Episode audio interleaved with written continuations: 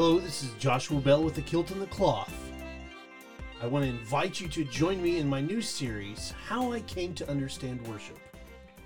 What I did is I interviewed church members from the First Christian Church of Perry, and this first interview is with Jim Sim. I hope you enjoy and continue this discussion with me. God bless.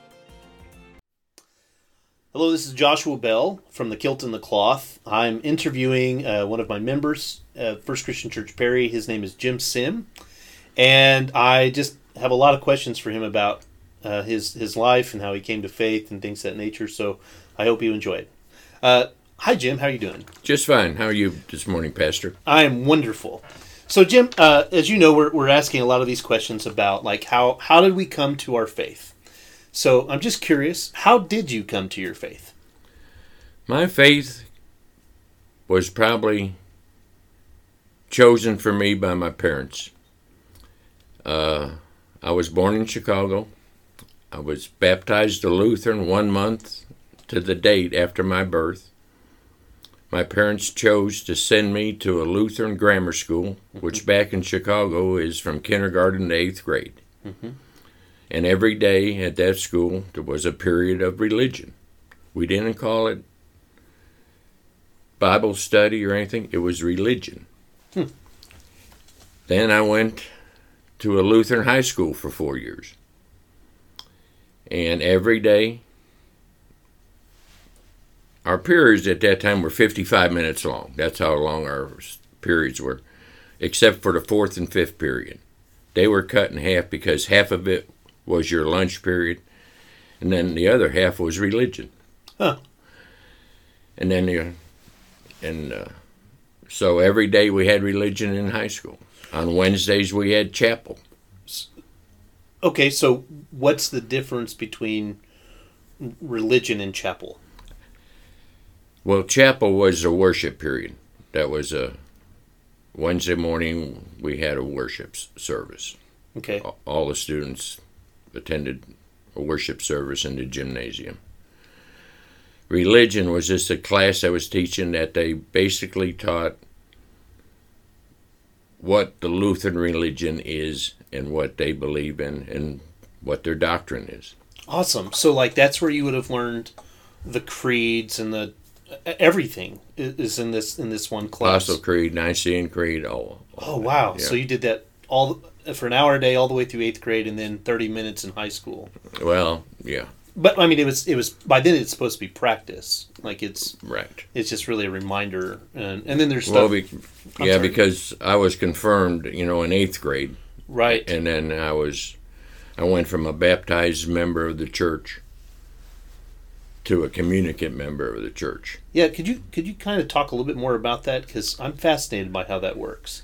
Well, my church, which was St. John's Lutheran Church, was the second largest Lutheran church in the city of Chicago at the time. So we had a very large congregation. But they were divided into memberships of either you were a baptized member or you were a communicant member. You were a baptized member till you were confirmed, and then you moved from the baptized role to the communicant role. Did something change? Like, did you have more leadership roles? I think it was just a bookkeeping thing. I really do.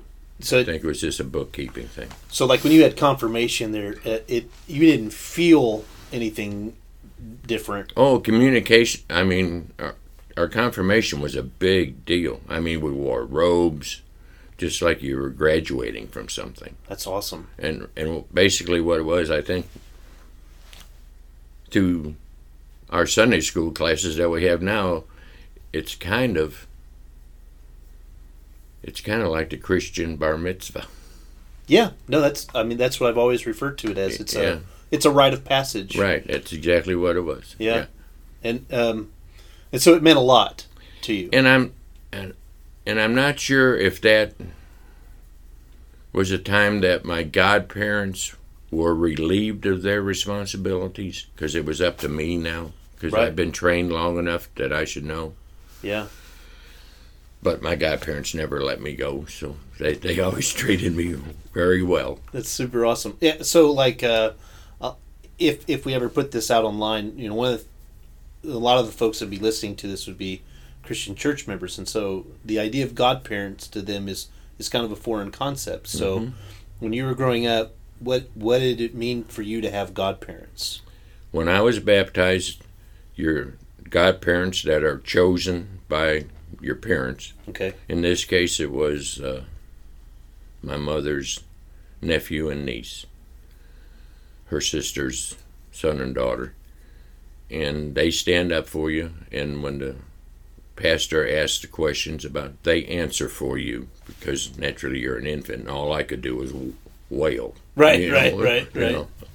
So they answer for you, and after this, they promised that if anything happens to your parents, that they will take care of you and make sure you stay in the Christian faith and through the church. So for them, it's a really big honor. Yes, it is. Yeah. And for me, it's two more people to get gifts from. I've heard that from a lot of my friends, too, that are Catholic or Lutheran. Yeah. That's awesome. So confirmation was this big deal. It really meant a lot to you.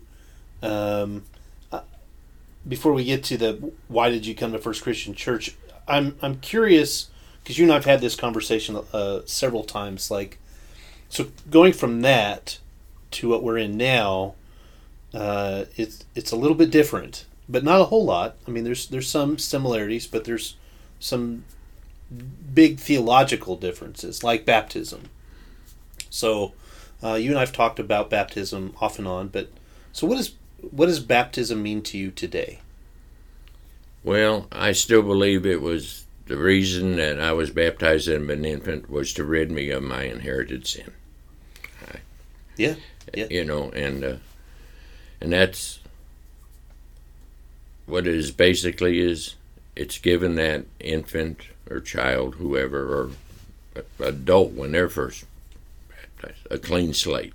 And from then on, with your free will that God has given you, You have the choices to make through the rest of your life. Nice. And so,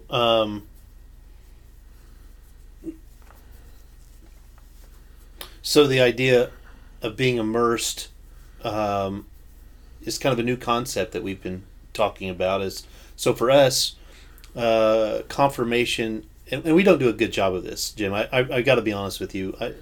I think rites of passage are something the Christian church kind of struggles with a little. It used to be that baptism was that rite of passage, like that we would fully immerse them. But again, baptism for us isn't something like you have to be fully immersed, because we acknowledge your baptism as an infant. It's not. It doesn't make it less than for us. For some other traditions, probably it makes it less than, but. I'm curious. To me, baptism, whether you sprinkle, dip, immerse, whatever, as long as it's the water and the word, it's valid. Nice. That's what I was wanting to hear. Yeah, that's so that's what baptism means. And so with that, going into that idea, Eucharist has a different meaning for us than communion does. So kind of, this is going to sound weird because you've got kind of two lives here in some sense. So when you had your very your very first communion, tell me a little bit about that. Well, it was what we call Confirmation Sunday, okay, which is a deal in the church, and all the people who have completed their confirmation process. And that doesn't mean everybody who went to our school.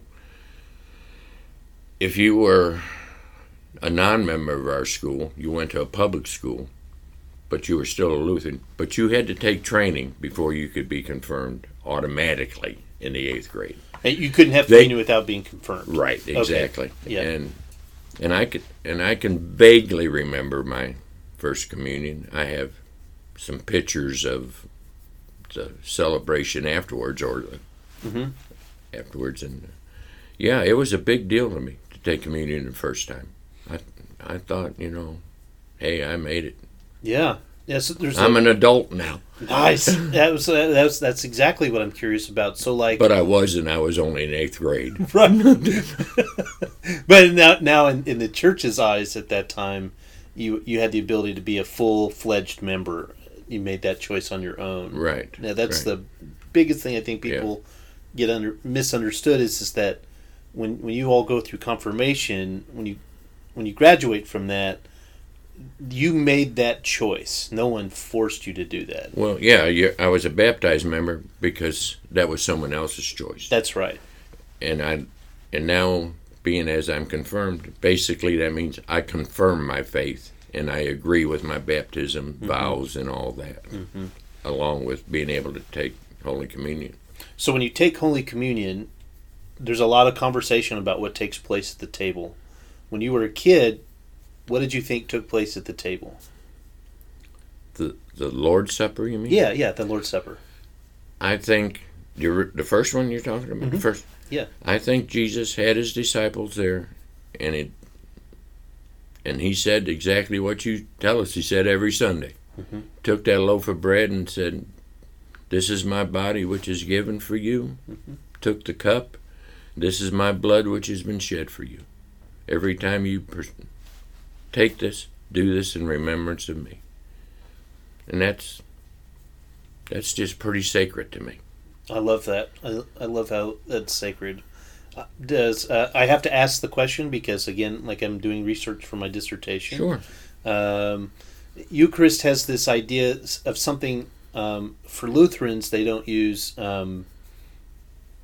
they want to use the different language for it, but like it's not transubstantiation. It's not that the bread physically turns into the body of Jesus or the... In, with, and under. Ah, thank you. Can you explain that a little bit more?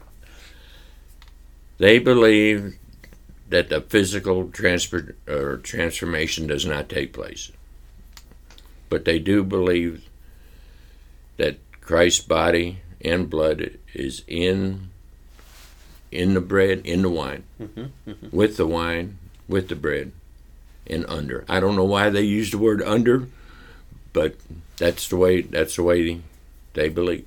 And I love, every time you say that to me, I always wanted to have you answer that question for me, because I've heard in, with, and under from people that have been members of the Lutheran Church probably my whole life. Mm-hmm. And that was probably the best definition I've heard of that.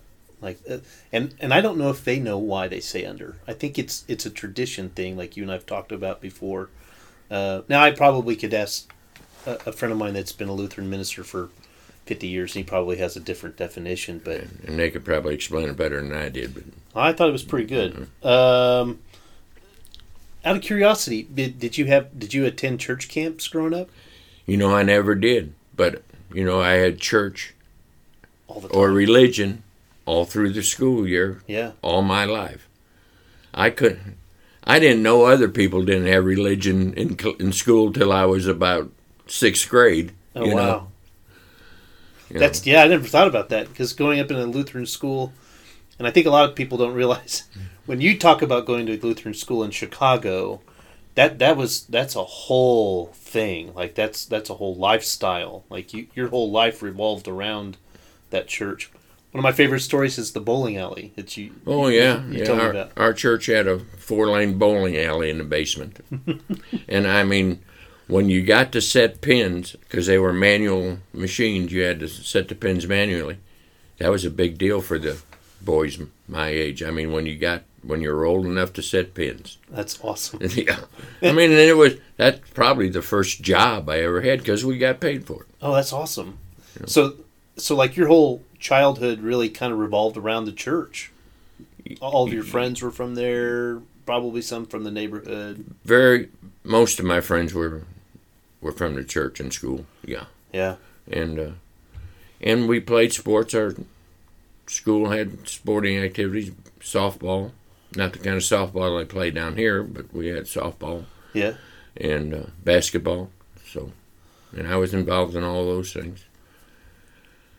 See, I've always found that fascinating when you and I've talked is when we talk about church school, they don't understand what it meant for you, like your whole community was around that. And it was only a block away from my house. Right. That's the other part. Yeah. That's a whole new concept for some people. Yeah. So I'm always curious about these things, and like you and I've talked about this off and on over the years. But what's your favorite part of worship? Like, if we're talking about when you're sitting there in the pew, and the moment's happening, what's your favorite part? The parts you look forward to the most during the service? Well, of course, I look forward to communion, but I also look forward to your sermons. Sometimes better than others. You're a human, right? I mean, everyone's not going to make the top 10, right? But I look forward to those, and I seem like I always learn something from them. I always can walk away and say, I never thought about it that way. And that's what I look forward to. And I look forward to the camaraderie of our congregation. Yeah. I really do. I mean,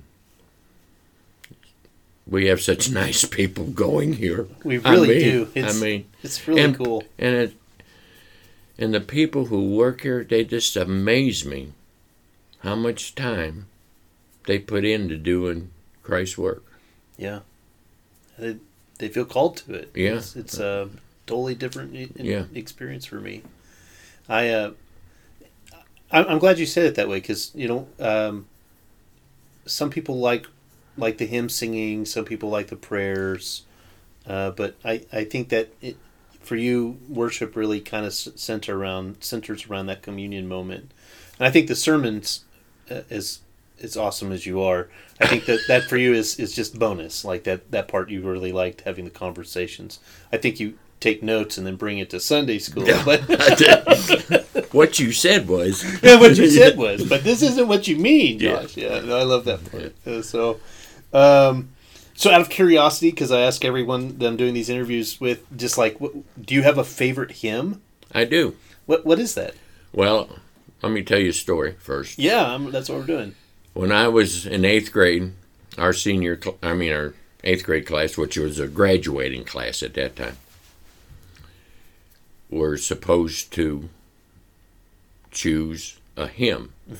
That would be our class's graduation hymn.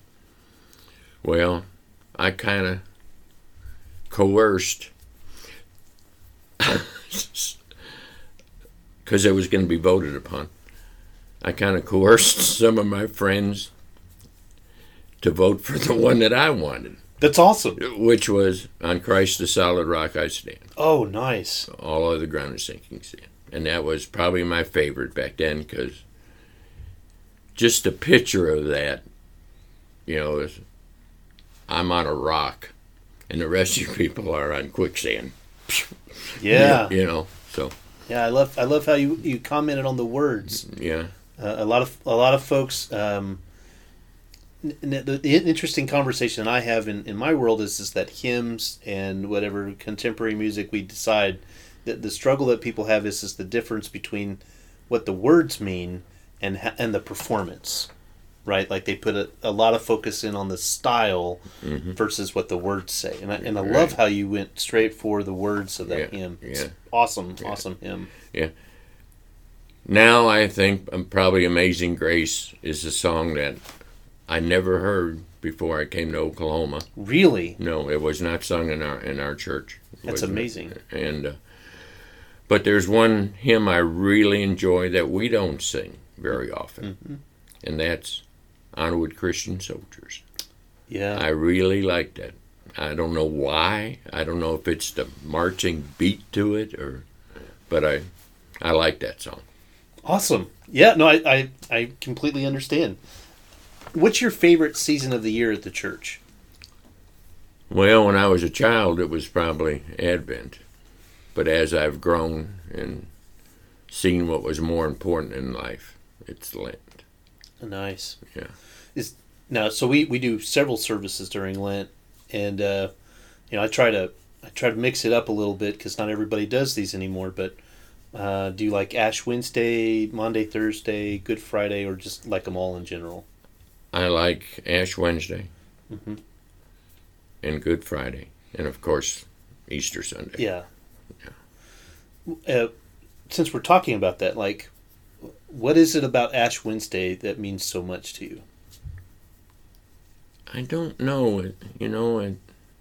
It just seems like that's one of the days you need to be in church. Wow. And just like Good Friday, I mean, mm-hmm. if you can't be in church on the day that your Lord died, it's hard. And then you're sad for a while when you think about what he went through. Mm-hmm. But then Easter comes, and my gosh, you're so happy that right. You're so happy that he did. That's right. I mean, that's just the way I feel.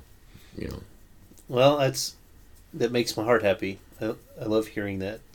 So, we've talked a lot about how you came into your faith and how it kind of helped, and then you and I met, and then things just have not taken a turn, but in a way that you've joined our church, and like what brought you here?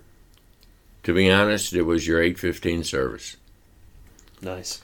And I sounded previously on these questions, I sounded like I was a good Lutheran, and I was, till I left home.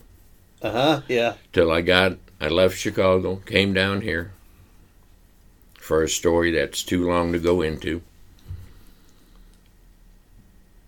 But once I was on my own, away from family and my relatives and my church family, I quit going to church. Mm-hmm. Mm-hmm. And I took some paths I shouldn't have. Mm-hmm. But I never questioned my faith. I always knew that Jesus was my Savior. Mm-hmm.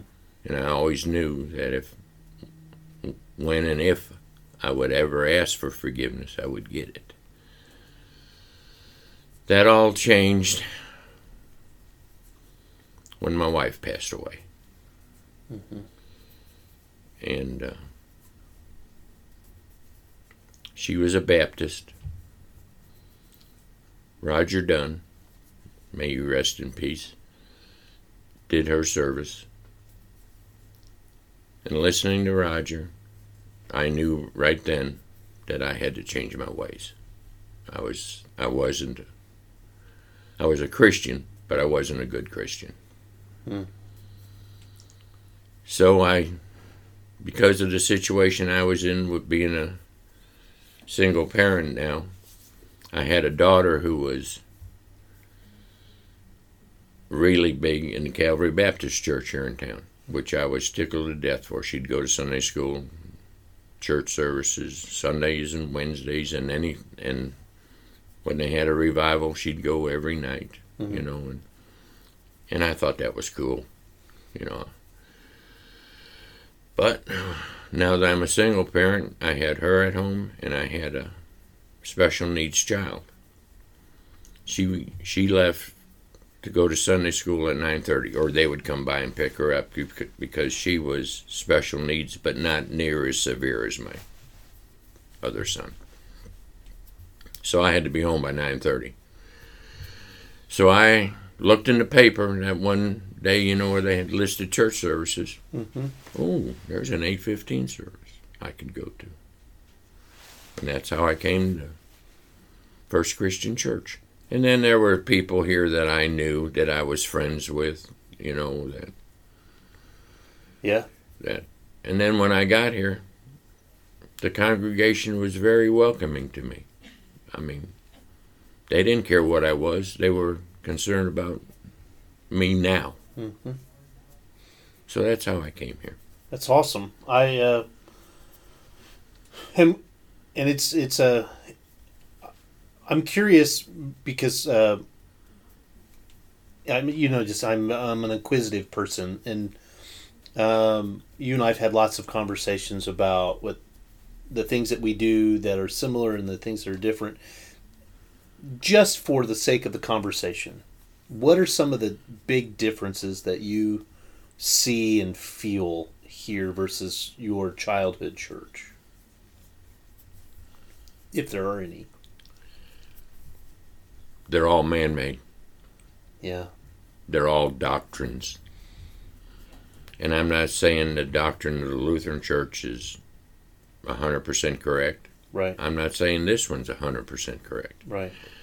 But I found that most of what we worship here and how we worship then are not in conflict.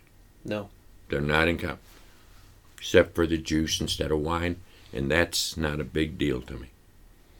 You know, it's still fruit of the vine. Yeah. So really, if there would have been a big difference, I don't know what I'd have done, Pastor, but I don't find a major conflict that I can't live with between our church and the Lutheran church that I grew up in. Yeah. No, I think that's kind of beautiful. I mean, that's the goal. Part of the biggest thing that we do as the Christian church is we want people to come and feel safe, and regardless of their faith background. Like, that's a big deal for me. So that makes me feel good. A big positive of this church that I find as compared to my church, we're more community minded than I ever. Now that I think back. Our Lutheran church was. Yeah, that's one of my questions. It's like, so we use the phrase outreach a lot. Yeah. What do you think that means to you? Outreach is just, and we do, and Sarah does an awful good job outreach with the youth. Mm-hmm. I mean, and we sponsor, and the church sponsors a lot of youth activities and training. But I think it's not only up to her and the youth. I think it's up to all of us. To, when you see the opportunity to talk to someone about our church. Nice. And I'm not very good at that a lot of times. It's hard. I'm not very good at that. But if we have the I have done it, and it almost makes me feel uncomfortable at times, but I've done it. Mm-hmm. But after I've done it, I was happy I did it. You know, so. And that we just have, as a church, and everybody doesn't have to go out and knock on doors to tell everybody how fantastic we are here. But if you and your everyday life and you're visiting with people, if you have the chance, talk to them a little bit about what we are, mm-hmm. and invite them to our church. I love that. Well, we're kind of getting to that point where we're going to kind of bring this down a little bit and then close this off. But I don't want to leave this out without asking you the opportunity of saying, did you have a favorite scripture that you grew up with or something that you found close to your heart today? It's a typical Lutheran scripture. Oh, yeah? John 3:16. Oh, I would say it's John. It's John. It's John. You love John. Yeah. And I think it's awesome. Yeah. And I think that's awesome. I don't know if it's just that was the very first scripture I ever memorized as a kid in the Christian church, Disciples mm-hmm. of Christ. And well, shoot. You should have been a Lutheran. I hear that all the time. All my Lutheran minister friends are all like, so when are you going to cross over? I think that's awesome. That's John 3:16 is the epitome of who we are. Yeah. Not only that, it says it's simple to be saved. Yeah. It's simple. It's not hard. No. It's simple. Yeah. And God's love is kind of hard to beat. Yeah, it's overwhelming. It is. Really is. I mean, after the things that I've done, and I to this day I know He still loves me. Mm-hmm. You can't beat that. Yeah, that's awesome. Well, Jim, I really appreciate you taking time out of your schedule. My busy schedule. Your busy schedule, and sitting down with me and answering these weird questions. But I really appreciate it, and I hope to continue these conversations as we continue to know each other. And okay, maybe you won't. Maybe now you'll quit calling me Martin. Every time I talk in Sunday school. I mean, I'm probably going to call you Martin Luther for the rest of your life. I'm just saying it's going to happen. But I love that. I love it. I love that part that we can have that dialogue in our Sunday schools. And you recognize that I'm not meaning that in a Derogatory, no. Derogatory term. No, it's just saying, there you are going back to your upbringing again. That's right, that's right. But it's beautiful. Yeah. I mean, it's I think people find this fascinating because they don't understand what that means. Like, when I talk about how abnormal it was for people to grow up in a church school, a lot of people in Oklahoma don't have that concept at all. No, I know. I realize that. And I've lived all over the world, and I've been able to see that, but folks in Oklahoma, that's a foreign concept. Catholics do that a lot in Oklahoma, but even then, that's not necessarily something that we all do. Well, the Catholic Church is only 2 blocks away. Right. From us, and you guys probably did stuff together all the time. And you saw, are you still recording? I am. I was. Oh, okay. I was gonna say we always saw the priests and the nuns because that's back when there was all the teachers in their school were nuns. Right. Were nuns. Now I guess there's such a shortage of those. There's not very many people going into that anymore. In fact, my sister-in-law taught in a Catholic school her whole career. That's amazing. Well, again, I want to say thank you for your time, and I appreciate it. I hope you all enjoy this conversation.